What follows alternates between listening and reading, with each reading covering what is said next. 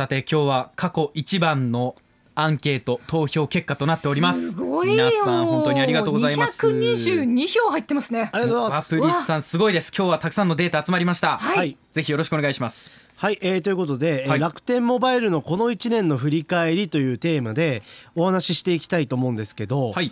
でもちょっとあの昨今ですね携帯電話料金の値下げを、まあ、総務省が、まあ、ちょっと要請したりとか、まあ、そういったところもあるのでもう少し業界全体の大きな話で、えー進めていきたいなと思うんですけれども、はい。はい。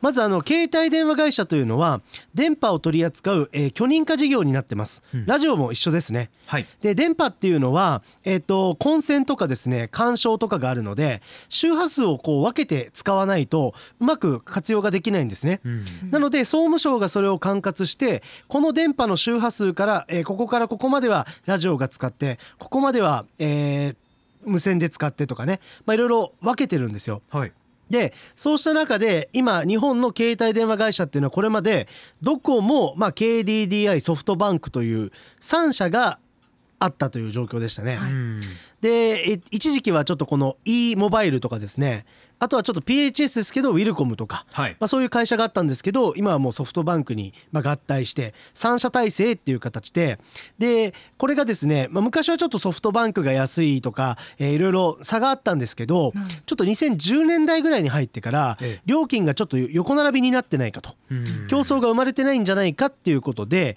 まあ、この総務省がですね競争をまあ生むようにということでこの携帯電話会社3社に対して他の会社に電波の一部を貸していろいろなサービスを誕生させてくださいと、まあ、そういう形で働きかけたんですね。はい。でドコモが先に大きく動いて例えばその、えー、と LINE モバイルとか、うん。えーイオンモバイルとかレキオスモバイルとかなんとかモバイルっていうのがめちゃくちゃいっぱい出てきたのを皆さん覚えてますかね？はい。ありますね。急に出てきましたそうそう。ええ格安 SIM って言われるやつが出てきました。はい。でえっとまあそういう形でまた UQ モバイルとか Y モバイルっていうのも生まれてきたんですけどでまあこうした中でもともと楽天モバイルというのはドコモから電波を借りていわゆる他の格安 SIM と横並びの状態で、えーサービスをまずスタートさせてたんですね。うん、えーそういう形で始めてたんですけど2018年に総務省がですね、えードコモ au ソフトバンクに続いて4社目の携帯電話会社こちらに電波割り振りしますよってことで、まあ、楽天モバイルがそこに立候補をして、まあ見事認められて4社目として参戦することになったと。はいそういう経緯があります。なので、まあ、ちょっとこのなんちゃらモバイルっていうのが増えすぎてちょっとピンときにくい部分はあるんですけど、実は楽天っていうのは、まあ、この2019年からですねえー実際ドコモ au ソフトバンクと並ぶような形で、えーサービスを提供しているということでございます。はいちょっとここが少し分かりにくかったんですけどね。で本来であれば2019年の10月にですねサービスを開始する予定だったんですけれどもこうやって新しく始める時には電波塔のその基地局とかっていうのを、えー電波がつながるように全国津々浦々立てていかないといけないんですよ。うんでも、ね、なかなかあのーそれが始まりがちょっと立ち上がりが遅かったり、はい進捗が芳しくなかったりしてそれで、えー計画が遅れに遅れてで何度も何度も総務省から行政指導が入りまして合計6回ですね。6回も？怒られすぎだろみたいな またかよみたいな。はあ。でそれで一応実はまあ現段階でもその楽天モバイルの電波っていうのは、えー例えば那覇とか浦添のまあ一部とかでしか使えないのでそれ以外の地域は実は au の電波を借りてですねはい。パートナーエリアって形でだから今は au から電波借りつつちょっと人口が多い地域では自前でもやりますよっていうちょっとこのハイブリッド方式で進めてるっていう感じですね。あ。そういうことなんですね。はい、で本当はこの2019年10月に始める予定だったものの、はい。それがうまくいかなくて楽天どうしたかというとですね、えー先着まあその当時は何万名に、えっと、0円で使っていいですよというキャンペーンを始めるんですよ。ゼロ円？0円です。お金がかかりませんと。はい。要はまあちゃんとサービス立ち上げることができなかったので、うん。とりあえず0円で基地局増やすまでちょっとつなごうみたいな。うん。でこれが実は今も続いてて、えっと、今年の3月末までですね300万人に達するまでやりますっていうのをやってます。へええ会社として大丈夫ですか？利益が入ってこないってことですよね。もうだから後から回収するのを見込んでもう0円で、えー使えますと。1年間は0円ですっていう形でやってくださいっていうのを進めてるんですよ。お客さんは話さないためか。そうかえもうみそぎのゼロ円みたいなそういうことなんですか？あそうですね。遅れたからすみませんみたいな。そうなんだ。へでこれでですね、まあ、そういう形で楽天は、えーまあ、今0円っていうのをずっとやってるんですけど、はい。まあ、実際、えーまあ、今年え来あこごめんなさい今年の4月以降は当初は2980円で使える非常に分かりやすいシンプルなプランを提供する予定でした。はい。でした。でした。あら過去形でこれがですねちょっとまたひっくり返ったのがやっぱ菅首相の誕生なんですよね。うん。菅首相がやっぱりもともと総務省出身で、はい。えーこういう携帯電話会社などにもすごく顔が利くと。そういった形でまあその増税とかいろいろあったし国民の家計負担も大変だろうから携帯電話会社を料金値下げしてくださいと。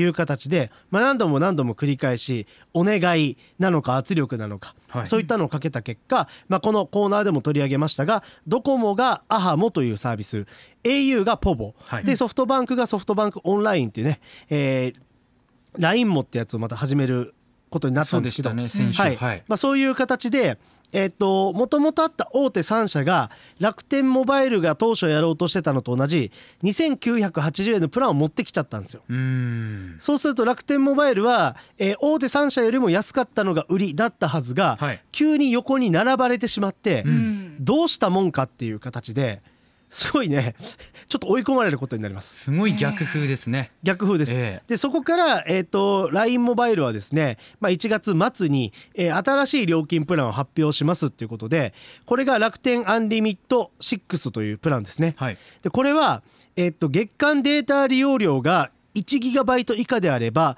月額料金0円ですよという。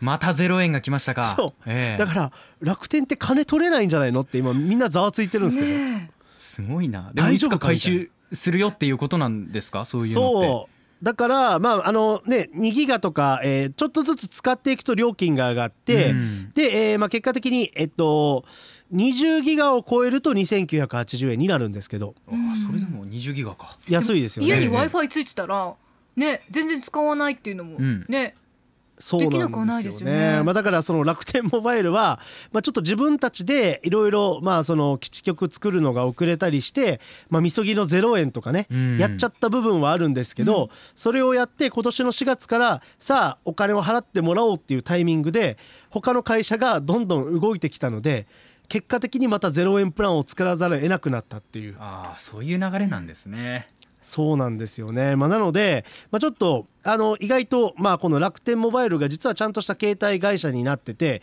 4社目として、まあ、こういう経緯があってなんかすげえ0円でやってるよっていうところが意外と知られてなかったので、うんうんうん他の携帯電話会社なんかと合わせてちょっとチョイスしてみてはいかがでしょうかというちょっとお話でした。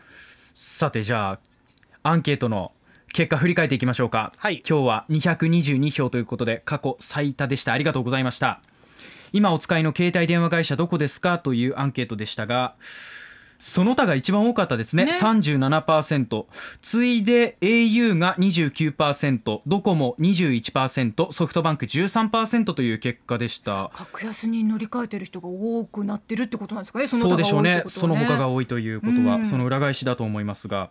姫にピアスさんから現在使用している携帯電話会社は au です今年の3月で18年になります。お月々の料金は高いし見直した方がいいのかなといろいろ考えたりはしますが、au が倒産でもしない限り au を使い続けますという もう au ね。au 信者っていう感じですよ。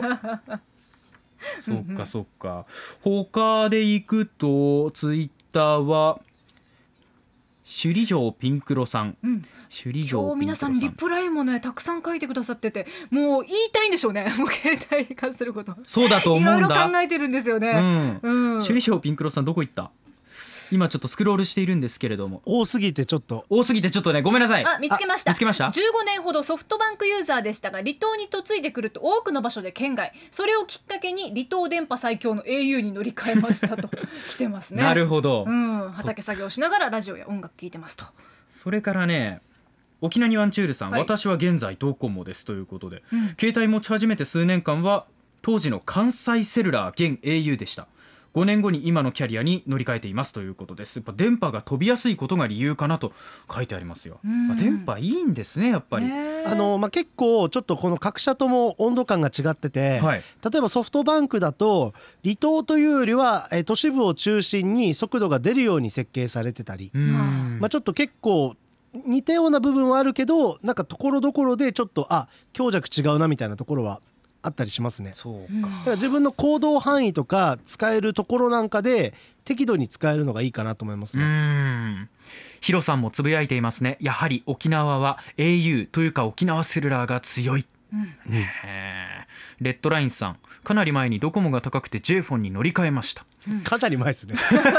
結構前の話。本当に様々。皆さん回答ありがとうございました。また携帯の話ぜひモバプリさんよろしくお願いいたします。よろしくお願いします。アップのポッドキャストを最後までお聞きいただきありがとうございました。生放送は平日朝7時から FM921 AM738 RBC ハイラジオ。県外からはラジコですお楽しみください。